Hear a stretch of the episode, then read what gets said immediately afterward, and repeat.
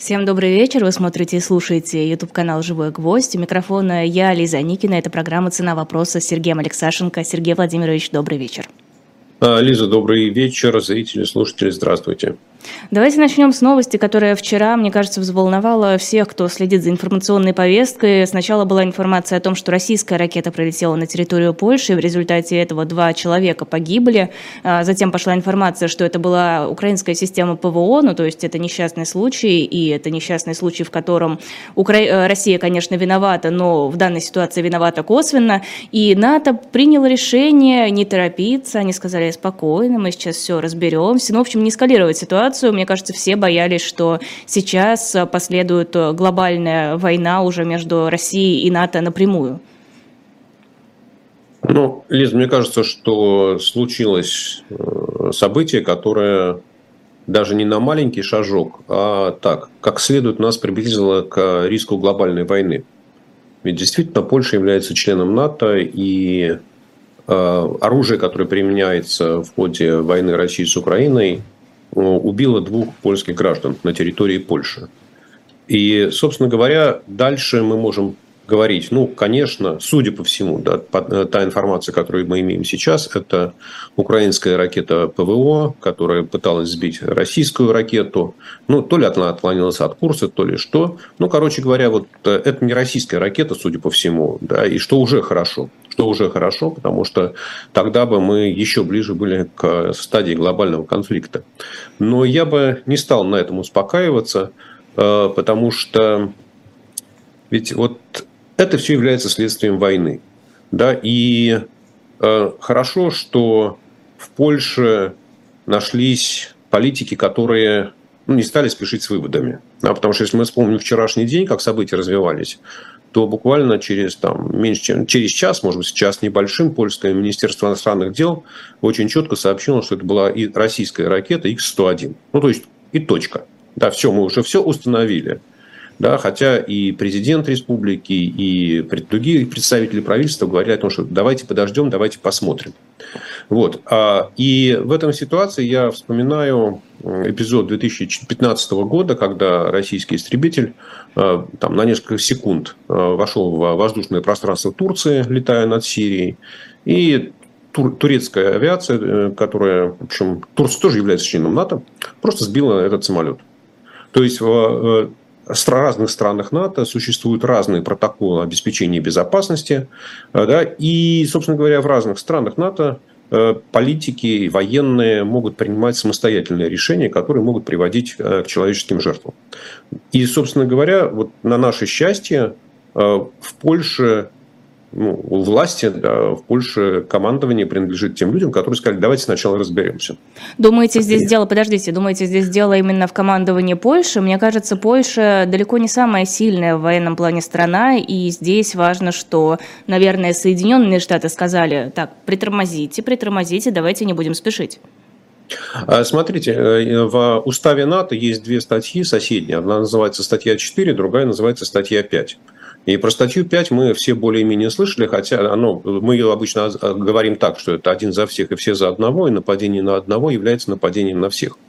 Но на самом деле статья звучит чуть более расширенно, развернута, и она начинается с того, что любая страна НАТО в случае, если она подвергнется агрессии, имеет право на принятие ответных мер, которые она сочтет необходимым. А все остальные страны должны прийти, члены Альянса должны прийти ей на помощь. А, то есть вот если бы а, события в Турции, опять вернемся на там, 7 лет назад, развивались по такой траектории, что Турция сбивает российский самолет, в ответ э, российская авиация, не знаю, это артиллерия, наносит удар по турецкому аэродрому. В этот момент Турция имела полное право обратиться э, к НАТО, сказать, что вот мы подверглись агрессии и начать ну, там, войну с российской группировкой, находящейся в Сирии. Ну, это такой вот э, ну, страшный сценарий. Но, в принципе, логика, логика военных, она не всегда поддается вот такому, как бы, знаете, посидите, подумайте. Они должны реагировать на те события, которые происходят вокруг них. Вот. А статья 4, которую, собственно говоря, Польша решила, что она воспользуется, то есть, очевидно, ну как ни крути, Э, даже в самом плохом сценарии это все-таки, наверное, было, ну так, если предположить, что это была российская ракета, э, которая стреляла, ну или по, э, там недалеко от границы есть польская, украинская, извините, электростанция, которая задействована вот в э, передаче электроэнергии в Польшу, в Евросоюз. Может быть, Россия стреляла, подстанция, там, в общем, короче, стреляла по энергетическим объектам. Ну, ракета высокоточная, поэтому там 3 километра туда, 3 километра сюда, это, в общем, точность высокая, и могла куда-то отлететь в сторону. Да, или там, как, как в случае с малазийским Боингом, неправильно определили цель. Ну, то есть, в любом случае, вряд ли это была такое вот осознанное, там, можно было сказать, что это осознанное нападение э, российской армии на Польшу, потому что, в общем, я так понимаю, что э, удар пришелся по такому маленькому сельскохозяйственному объекту, зерносушилка, что ли, что-то типа этого. А, но сразу же посыпались ведь версии, когда пришли сообщения о российской ракете на территории Польши, что это провокация со стороны России, посмотреть, как будет вести себя НАТО. И если НАТО побоится э, какие-то ответные действия начать, это будет значить, что НАТО слабое, НАТО боится, и можно дальше делать все, что хочешь. Ну, вот смотрите, я сейчас к этому как раз хотел подойти. Ну, на самом деле, в любом случае, вот что бы там сейчас ни происходило, э, российская э, армия, российские, российская разведка, там и военная разведка, и, не знаю, служба внешней разведки, и электронная разведка, они очень внимательно отслеживали все, что происходило, какие коммуникации, кто кому звонил, кто кому сообщал. Ну, то есть, в общем, это событие заставило все службы безопасности и Польши, и НАТО включиться на полную катушку. Поэтому там даже с учетом того, что Россия, похоже, все-таки здесь прямого такого, прямой ответственности за этот инцидент не несет, то, в общем, российская разведка получила все, что, все, что вот мы ей сейчас приписали. Но я э, хочу продолжить мою логику, что даже если эта российская ракета случайно отклонилась или высокоточно попала в зернохранилище вместо того, чтобы попасть в энергетический объект на территории Украины, ну, это точно, наверное, нельзя было назвать э, спровоцированной агрессией против Польши.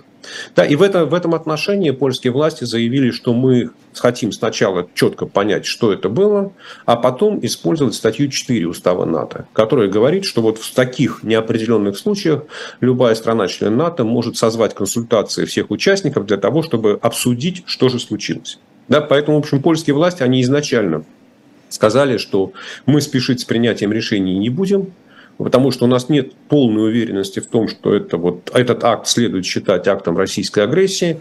И поэтому, если мы даже установим, что эта ракета была российская, то мы созовем э, консультации по статье 4, а не будем сразу задействовать статью 5, то есть объявлять войну России и атаковать ее, не знаю, там где-нибудь в районе Калининграда, например. Да? Поэтому вот в этой части, в этой части, ну, слава богу, что в соседней стране есть политики, которые сначала э, собирают факты, потом их анализируют, только потом принимают решения. Но на самом деле ведь ситуация же могла развернуться и прямо по, против... вот по турецкому сценарию. Да? Вот. И, собственно говоря, в этом состоит главная опасность, что война, которая идет уже почти 9 месяцев, ну, она, э, как сказать, повысила градус напряженности или повысила степень нерв, нервности, нервозности, э, степень э, готовности к любым самым э, плохим вариантам, к самым плохим сценариям со, всех сторон. И со стороны тех, кто участвует в конфликте Украины и России, и со стороны соседних стран. И, в общем, вот, э, конечно, Э, повторение какой-то такой вот трагедии, повторение какого-то такого эпизода может, ну, что называется, спровоцировать кого-то из военных, какой-то из стран, да, нажать на другую кнопку. Не позвонить не на кнопку телефона, а нажать на кнопку запуска ракеты.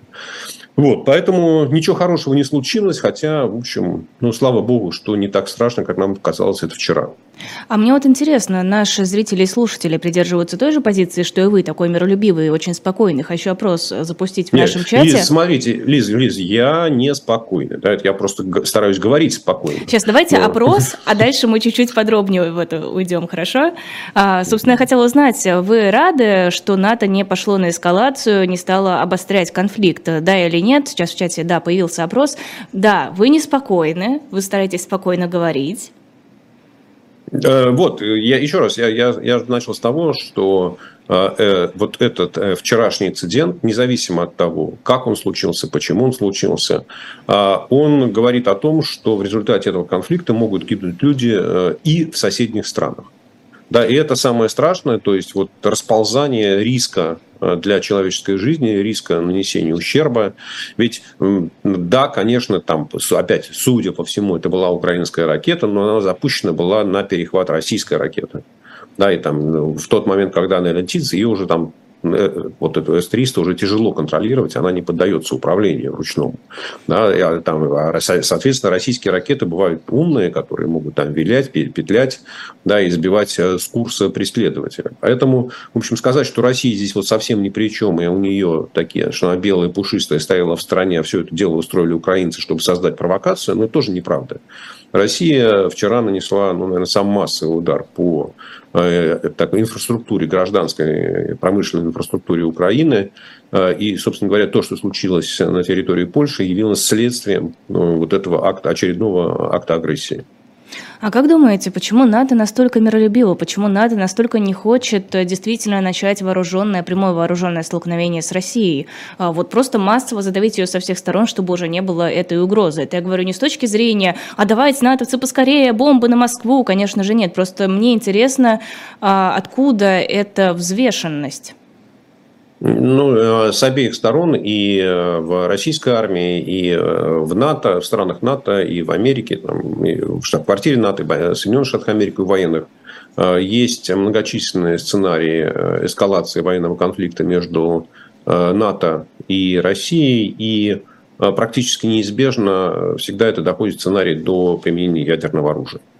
А, потому что когда военные начинают принимать решения, то есть когда начинается война, то политики уже могут стоять в стороне, потому что они не имеют времени на обдумывание ситуации, они не имеют времени на принятие решений. И генералы будут отдавать приказы, исходя из того, как складывается ситуация.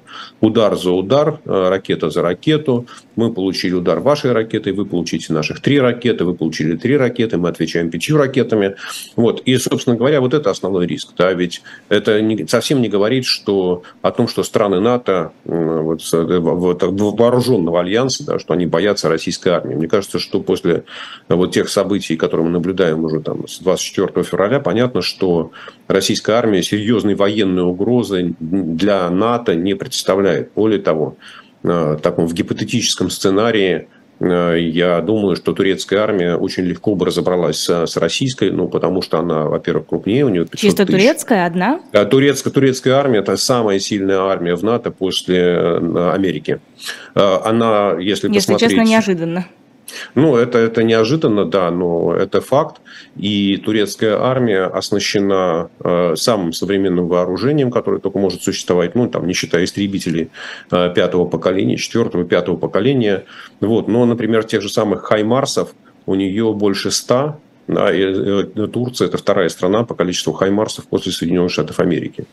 Вот. И, соответственно, она обучена по стандартам НАТО, она обеспечена и системами связи, системами принятия решений, согласования различных родов войск. Вот. И поэтому мне кажется, что вот, э, вот война как таковая, что называется, конвенциальная война без применения ядерного оружия, ну, это была бы игра в одну калитку, и российская армия была бы разгромлена достаточно быстро. Но вот как вы правильно сказали, и, собственно говоря, об этом никто, наверное, сегодня не может забывать, и все об этом хорошо знают, Россия – это такая Северная Корея с большим количеством красных кнопок, или с одной огромной красной кнопкой, которая может э, лишить человечества жизни и, в общем, на этом поставить точку в истории планеты Земля. Ну, не, не планета Земля, а всей жизни на планете Земля. Вот, и именно поэтому НАТО э, проявляет сдержанность. Ну и, собственно говоря, опять если вот возвращаться ко вчерашнему эпизоду, то с самого начала ну, не было такой абсолютно достоверной информации, что эта ракета была российская. Если бы это была, там, условно та же самая X-101, запущенная с российского бомбардировщика из района Каспийского моря, то она летела там минут 30-40, наверное, до Польши. Ее траекторию бы отследили, со спутников бы показали, и все эти точки были бы понятны. То, что э, это след, след этой ракеты никем не зафиксирован системами, там, радарными системами, спутниковыми системами, ну, вот как раз, в общем, и заставило страны НАТО отнестись к этому эпизоду более спокойно, потому что очевидных признаков а, того, что это было применение российского оружия, раз, и второе, что это было осознанное применение российского оружия против э, страны-члена НАТО, их не было.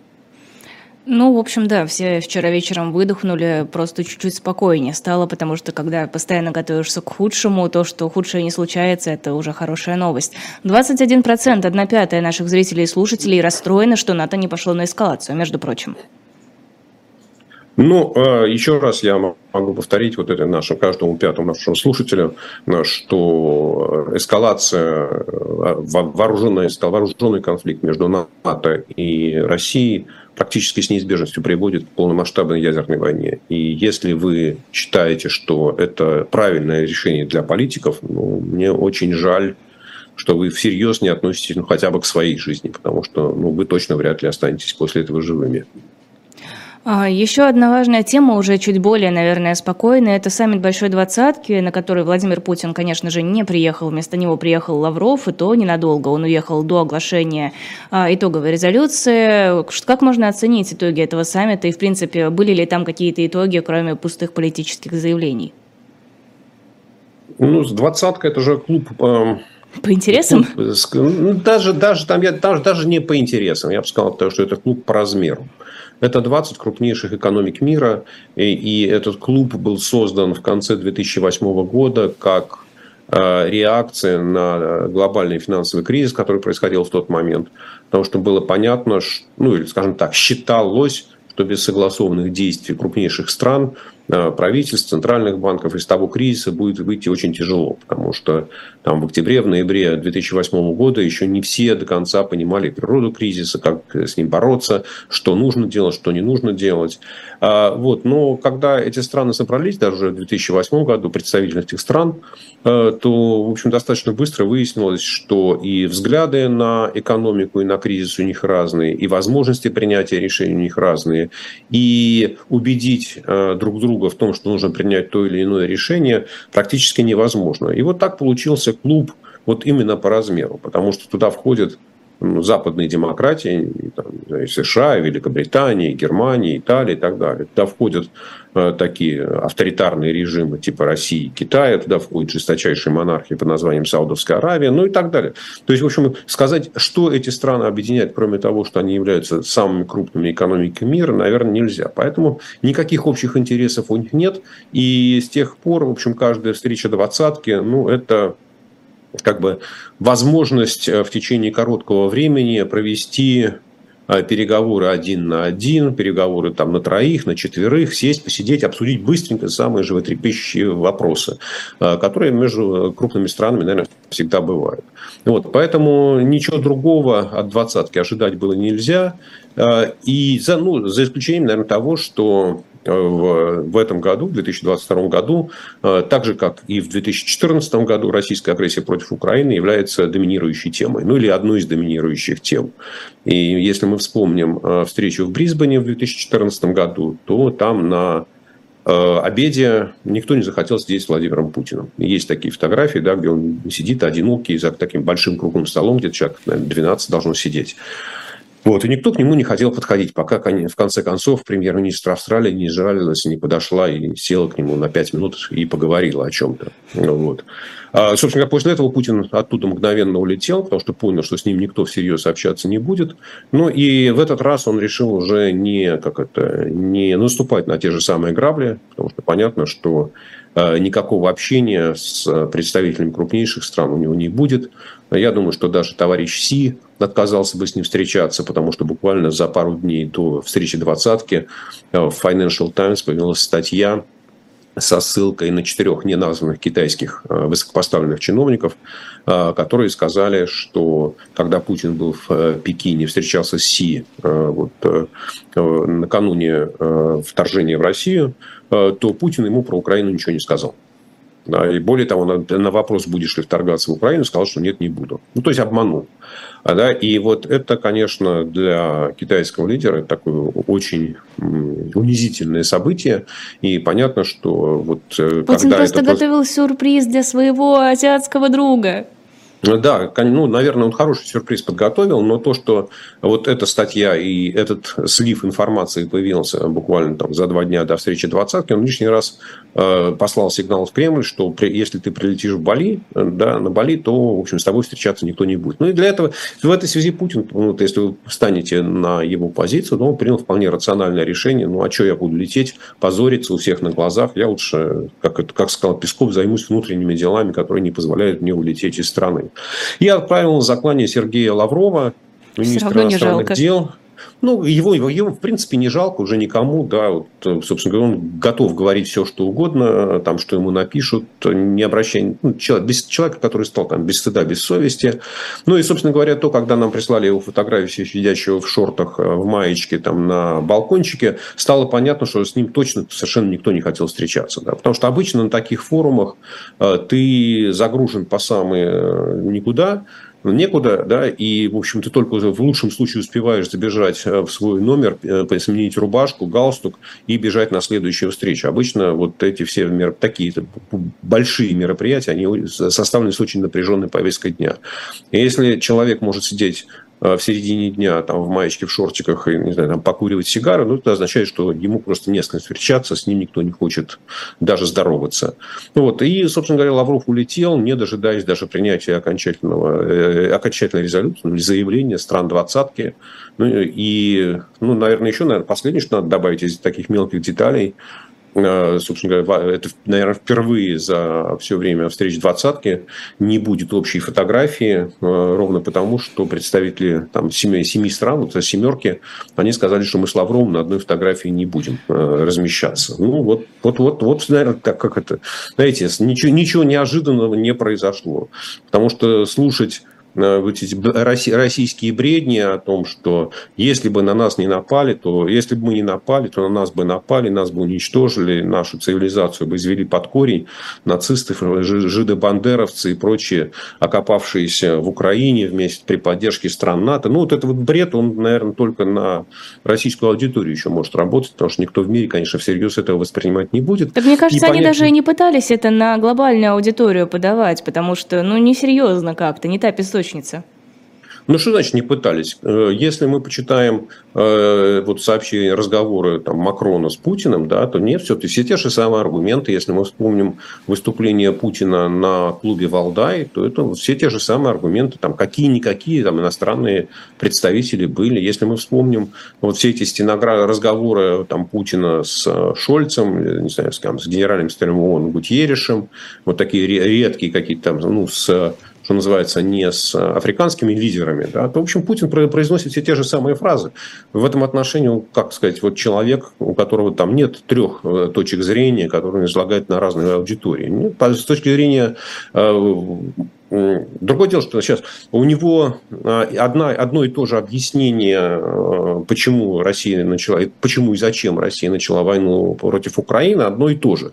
Другое дело, что оно никого, никому ничего не проясняет, да, потому что все равно никто не может понять, да, вот как, какая такая угроза нависла смертельная над Россией. Вот. А самое главное, что и Путин не приводит никаких доказательств, а все вот эти, как сказать, аргументы его, они все время перетасовываются и звучат в разные интерпретации. И самое главное, что, в общем, и цели э, войны, они тоже как-то все время меняются. Да, то одна цель, то другая цель. Это чтобы вот, врага и... запутать. Ну, это украинцу, наверное, можно запутаться, но мне кажется, что украинцев как раз точно запутать не получается. Они очень хорошо понимают, что это война за независимость Украины и что цель Путина ликвидировать Украину как самостоятельное независимое государство. Вот, поэтому в, это, в, в этой связи вот как раз противника за, там, уже запутать ну, после 24 февраля, наверное, невозможно. Вот, а на, все, на всех остальных, ну, все это дело Путин считает, что вот если повторять не знаю, 125 раз одну и ту же фразу, то в конце концов э, ему поверят. Ну, Лавров, э, с Лавровым, видимо, даже не захотели слушать, ну и сказали, что парень, можешь посидеть в маечке, покурить бамбук. Здесь хорошо, на Бали прекрасно. А, я хочу сделать небольшой перерыв на нашу рекламу. Буквально на пару минут расскажу про книжку, которую можно найти на shop.diletant.media. Книга называется «Масоны. Как вольня-каменщики сформировали современный мир». А, вот из того, что интересно, из интересного, что я узнала, что с темой, с историей масонства связаны были и Черчилль, и Дисней, и Моцарт, и Франклин, и Киплинг, и Конан Дойл. В общем, огромный список людей, которые были причастны так или иначе к масонству. И довольно подробно разбирается в этой книге, найти ее можно на нашем сайте. Также там можно найти журналы, плакаты, комиксы. Заходите, выбирайте, вы таким образом поддерживаете наш YouTube-канал и всех, кто на нем работает. Теперь я несколько снижу градус позитива, потому что хочется поговорить на тему страшную и очень неприятную. Это видео, которое появилось э, несколько дней назад в сети. Это видео убийства Евгения Нужина, который был завербован в, ну, это та информация, которая есть в открытом доступе, вроде как она достоверная, э, который был завербован из колонии в ЧВК «Вагнер» и затем попал в украинский плен, дал несколько интервью украинским э, СМИ, после чего каким-то образом оказался, видимо, снова у ЧВК «Вагнер», где был жестоко убит. Это было снято на видео и позже выложено через телеграм-канал, который связывают с Евгением Пригожиным. Получается, у нас уже официально монополия монополия на насилие не принадлежит больше государству, не принадлежит Путину, а принадлежит повару, бизнесмену, э, человеку, который в какой-то серой зоне, как это принято говорить, со своим ЧВК? Лиз, давайте прямым текстом говорить. Она принадлежит бандиту, которого зовут Евгений Пригожин. Да, вот. И, собственно, вы подвели итог. Я даже не очень хорошо понимаю, нужно ли как-то более подробно на эту тему говорить. А Путин э, постепенно терял монополию на насилие если мы вспомним, то еще там в, там, в районе там, 2006-2008 годов да, в Москве были громкие убийства, когда э, чеченские э, спецслужбы убивали оппозиционеров, тех политиков, которые не соглашались, чеченских политиков, которые не соглашались э, с позицией Рамзана Кадырова. Но ведь тогда числе, хоть там... какая-то реакция была официальная, сейчас Какая? просто какой-то ад. Лиза, там не, там не было никакой официальной реакции. Убийцы гуляли, гуляли и гуляют на свободе. А никаких а, а, вменяемых объяснений, почему на набережной у Дома правительства в Москве можно убивать героя России, не звучало. И эти ситуации все замылились. Да? После этого там, Мышкина Чипига отравили, там, отравили людей в Солсбери. После этого было убийство в Берлине а было двойное отравление Карамурзы, было отравление Навального. Вот эта монополия на насилие, она, ну, ведь когда мы говорим, что у государства есть монополия на насилие, это же не означает, что любой государственный чиновник может взять пистолет да, и пойти стрелять на улице кого угодно. Э, монополия государственного насилия означает, что у государства есть институты да, под названием суд, под названием следствие, под названием полиция, под названием система исправительных учреждений, то, что в СИН в России называется. Да, если человек совершает преступление, то государство имеет достаточные возможности и имеет достаточную силу, чтобы человека наказать. Вот что такое монополия на насилие. Когда человека лишают свободы, ограничивают его в действиях, да, или заставляют что-то делать, что человеку, может быть, и не очень нравится. Вот. А, и, а то, когда э, чиновники э, не знаю, работники спецслужб, э, не знаю, или там какие-то вообще не очень понятные люди, там военные разведчики э, ездят по миру, ездят по России, убивают людей, то это не есть монополия на насилие. Да? Это утрата монополии на насилие, потому что никаких судебных приговоров в отношении людей не было. Э, вообще говоря, в России смертная казнь давно запрещена, и смертная казнь через отравление, ну, насколько я понимаю, даже в Советском Союзе не было. Да, там, в общем, все-таки был, был расстрел, что, наверное, все-таки выглядит, ну, так, извините, более как человеколюбиво. Да? Вот. А, и в этом отношении монополию на насилие Путин терял. А, постепенно ему казалось, а, ему казалось, что там Кадыров или там Мышкин Чипига, они что называются сукины дети, но наши сукины дети, да, и что я их в принципе контролирую. Ну, а теперь дело дошло до Пригожина, ну, точнее, дело дошло до него тоже не сейчас, да, ведь все началось с того, что это ЧВК Вагнера образовалась в Сирии, и несколько лет назад было другое видео, да, очень похожее, э, как э, казнили сирийца, да, и примерно не, не менее страшное, чем вот это видео с Евгением Нужиным.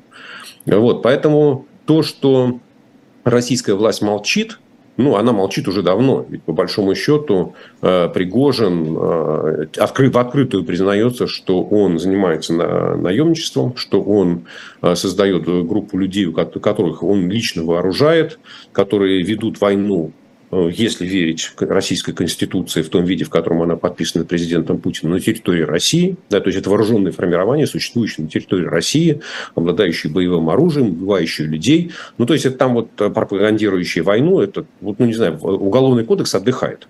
Вот он просто отдыхает, да, там, я не знаю, что вот все, что можно, а, вот можно э, там Пригожину приписать и предъявить обвинение. Но то, что российская власть не делает, это вот лишний раз говорит, что э, Кремлю, Путину на законы наплевать, что закон – это даже не то, что дышло, а закон – это то, как я сегодня думаю. Вот если сегодня я, как Путин, думаю, что Пригожин мне полезен, то значит Пригожин может делать то, что ему заблагорассудится, и никакого наказания ему за это не будет. Это даже не та фраза, да, там, помните, э, друзьям все, врагам закон. Друзья могут делать все, что хотят, и никакого закона для них не существует. Вот как звучит современная интерпретация этого, этого, этого выражения.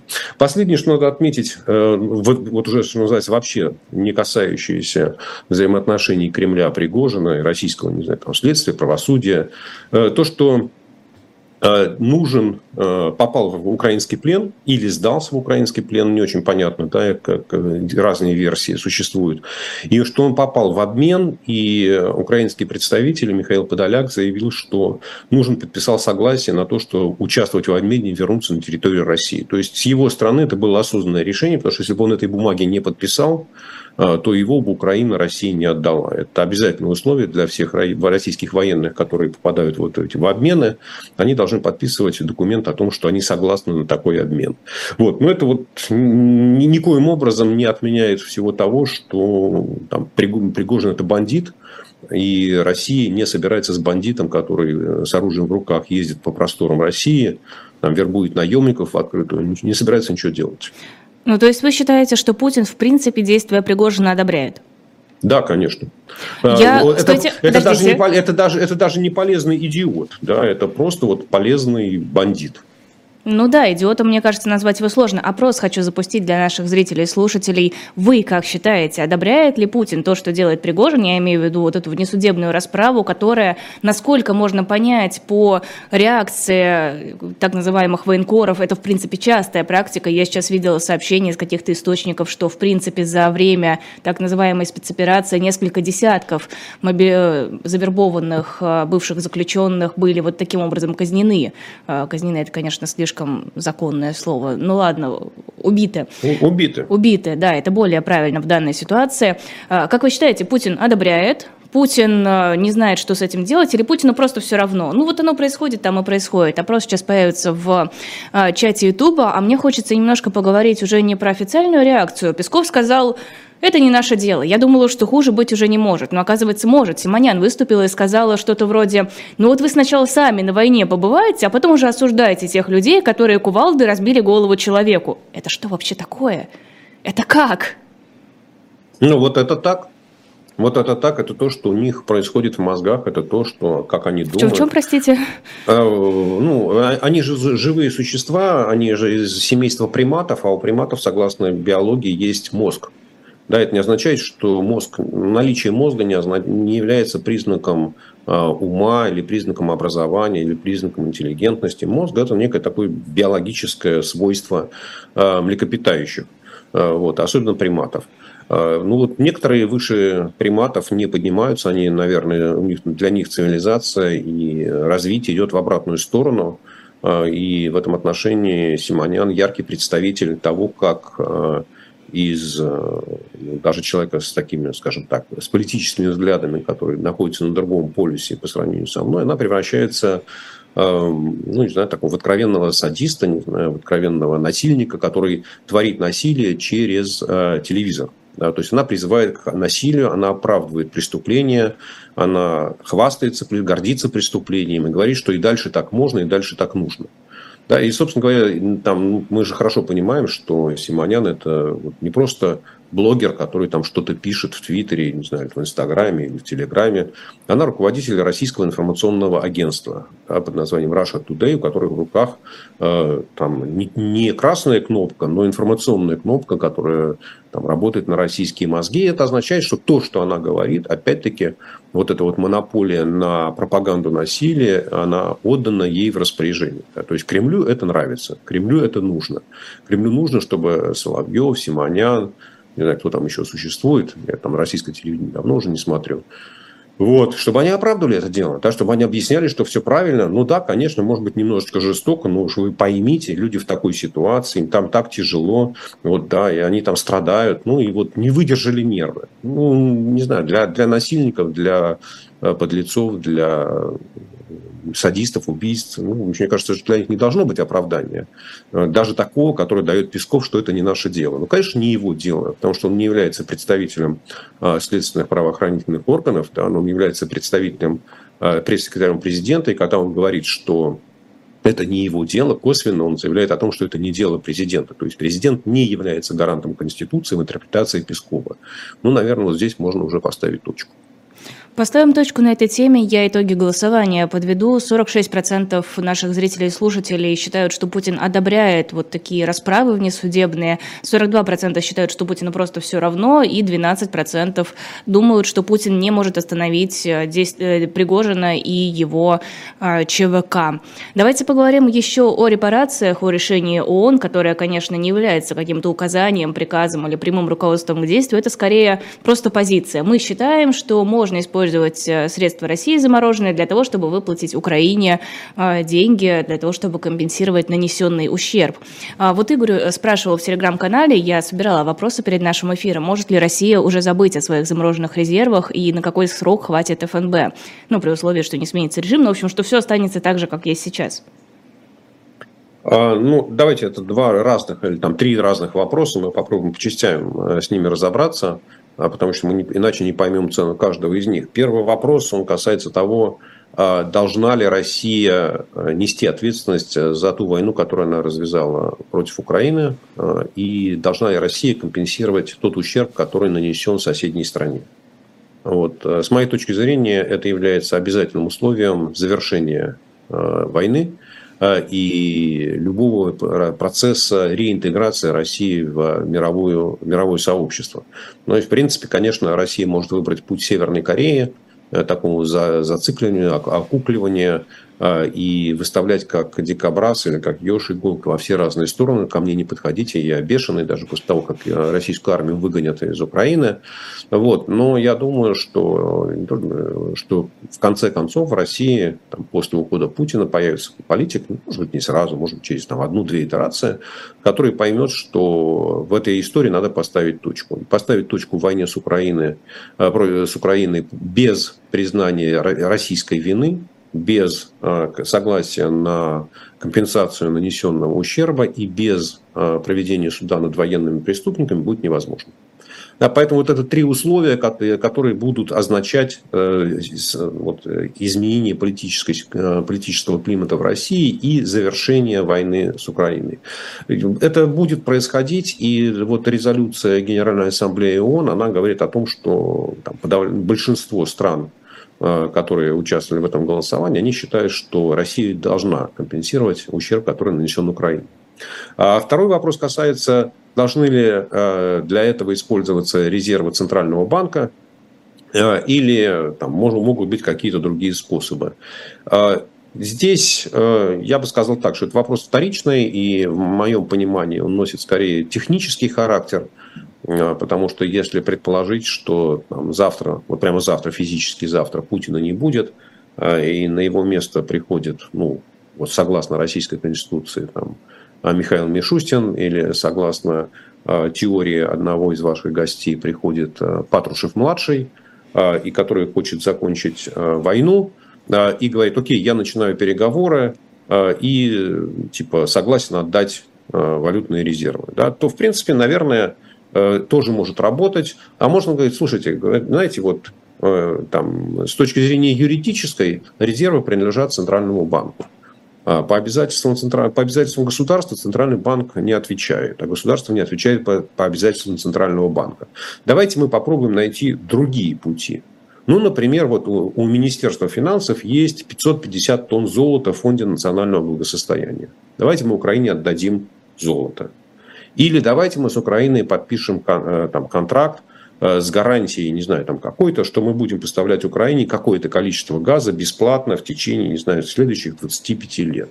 Или что-то еще. Да? То есть, я бы сказал так, что вот при наличии доброй воли российского правительства, российских политиков, форма компенсации может быть различной. Да? И вот, но если российские власти будут упираться, если российские власти, независимо от того, когда и как закончится война, и закончится ли она в обозримые сроки, Э, я не исключаю того, что э, в западных странах будут приниматься постепенно законы, которые позволят э, конфисковывать валютные активы Центрального банка и передавать их в распоряжение украинского правительства. Да? То есть это вот как бы такое силовое принуждение России к выплате репараций. Так же, как Россия принуждала к миру или принуждала к переговорам, вот точно так же Россию будут принуждать к признанию своей вины и ответственности. Какова вероятность, что это действительно будет так? А, смотрите, вот это все зависит, вероятность, она зависит э, в этом вопросе, зависит от э, горизонта, про который мы говорим. Если мы говорим про горизонт 25 лет, то я абсолютно уверен, что Россия компенсирует Украине нанесенный ущерб в той или иной форме.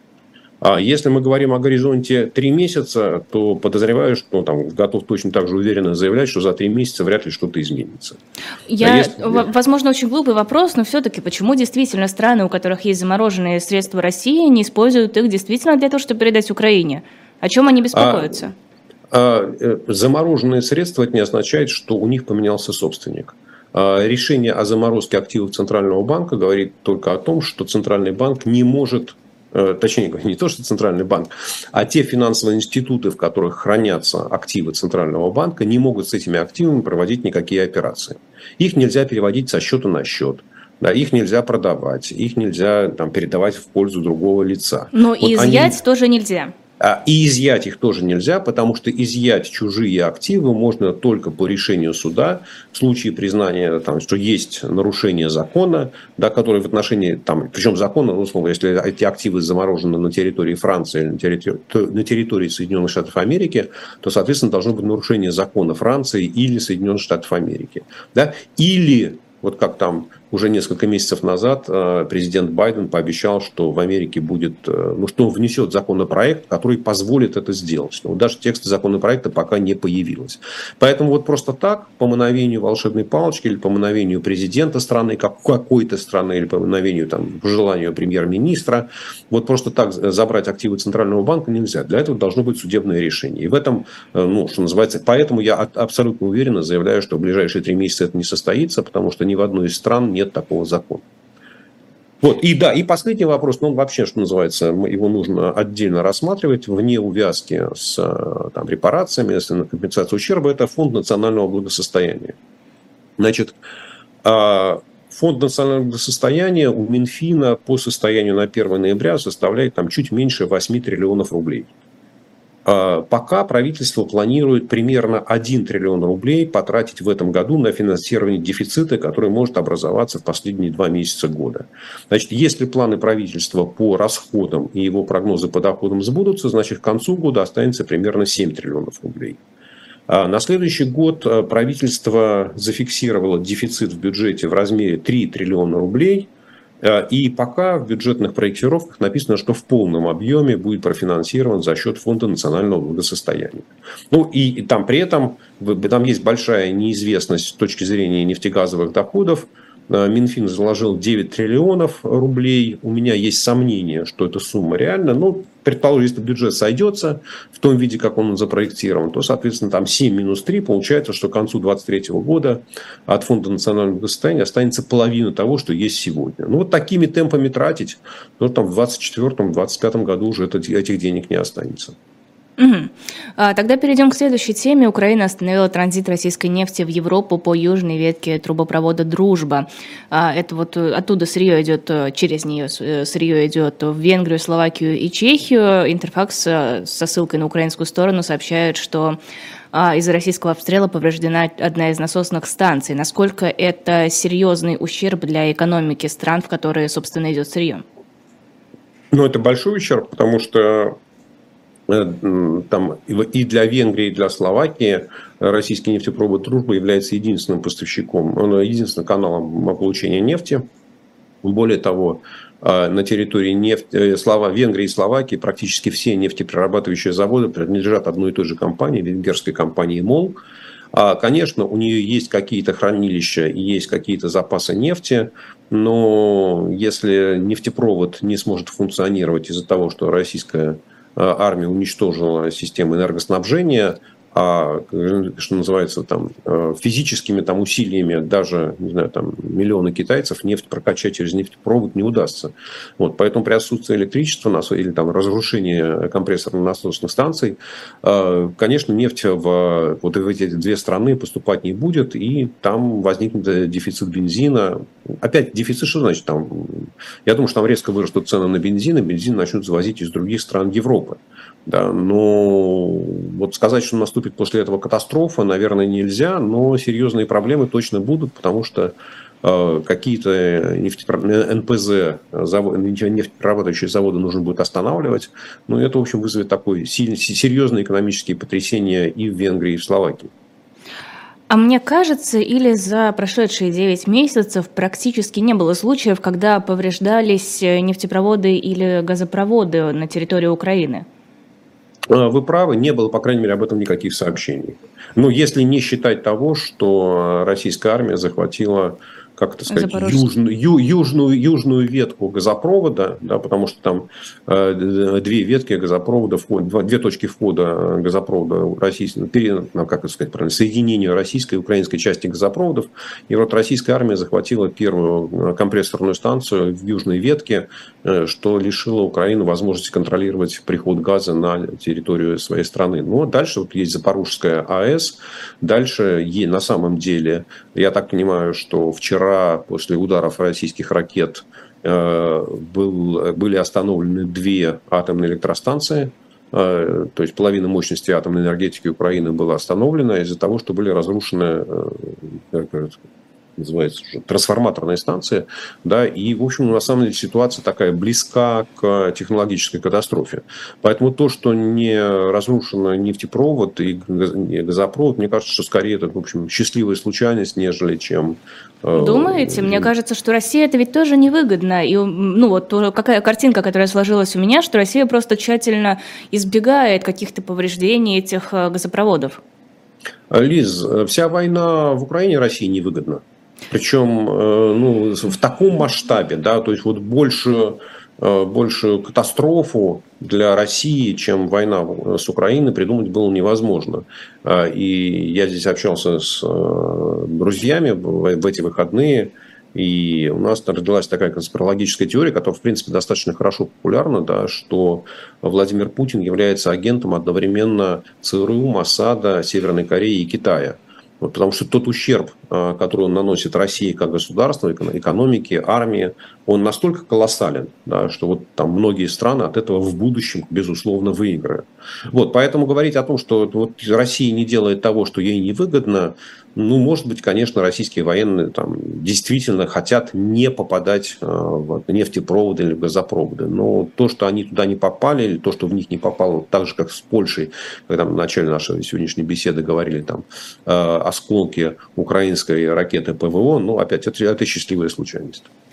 Говорила тут в середине эфира про книжку, про масонов. Вот сейчас подумалось, может быть, Путин просто член какой-то тайной масонской ложи и на благо с этого общества глобального а, жертвует интересами России. Мне кажется, такая теория обязательно где-то должна иметь место.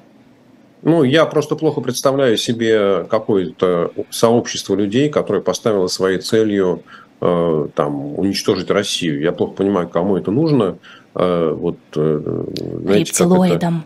Э, ну, рептилоидам непонятно, для чего им нужна там одна восьмая или одна седьмая часть э, земной суши, вот, так же, как и там, соседним странам, от того, что в России там исчезнет правительство, не очень понятно, захочет ли кто-то управлять этой территорией и этими людьми.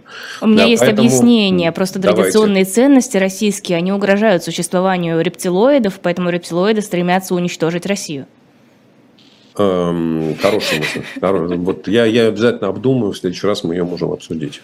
А, еще одна новость. Дональд Трамп, Трамп заявил, что намерен баллотироваться в президента США. Через два года его помощники уже направили официальную заявку, хотя было ощущение после прошедших выборов, что Трамп не рискнет, потому что стал он каким-то слишком токсичным. Даже э, республиканцы не стремятся повсюду вывешивать на знамена Трампа и стараются от него отстраниться. Как думаете, почему все-таки решил он вновь баллотироваться? Дональд Трамп э, является одним из политиков, э, из тех, того класса политиков, который э, все хорошо знает сам и которому советники не нужны у которого есть ответ на любой вопрос, так же, как у Владимира Путина. И все решения он принимает самостоятельно, независимо от того, что ему подсказывают или от чего его отговаривают. И, конечно, вот идти третий раз на президентскую гонку после того, как ты уже проиграл, это такой прецедент в американской политической истории, такого еще не было. И, в принципе, э, большинство комментаторов считают, что в ходе этих выборов Трамп, а, ну, нельзя сказать, что он совсем проиграл, да, и там его позиции в республиканской партии остаются достаточно сильными, и в Конгрессе, в Палате представителей, в Сенате будут и представители его, как бы назвать, радикальных республиканцев, или то, что МАГА, Make America Great Again, да, э, группировки.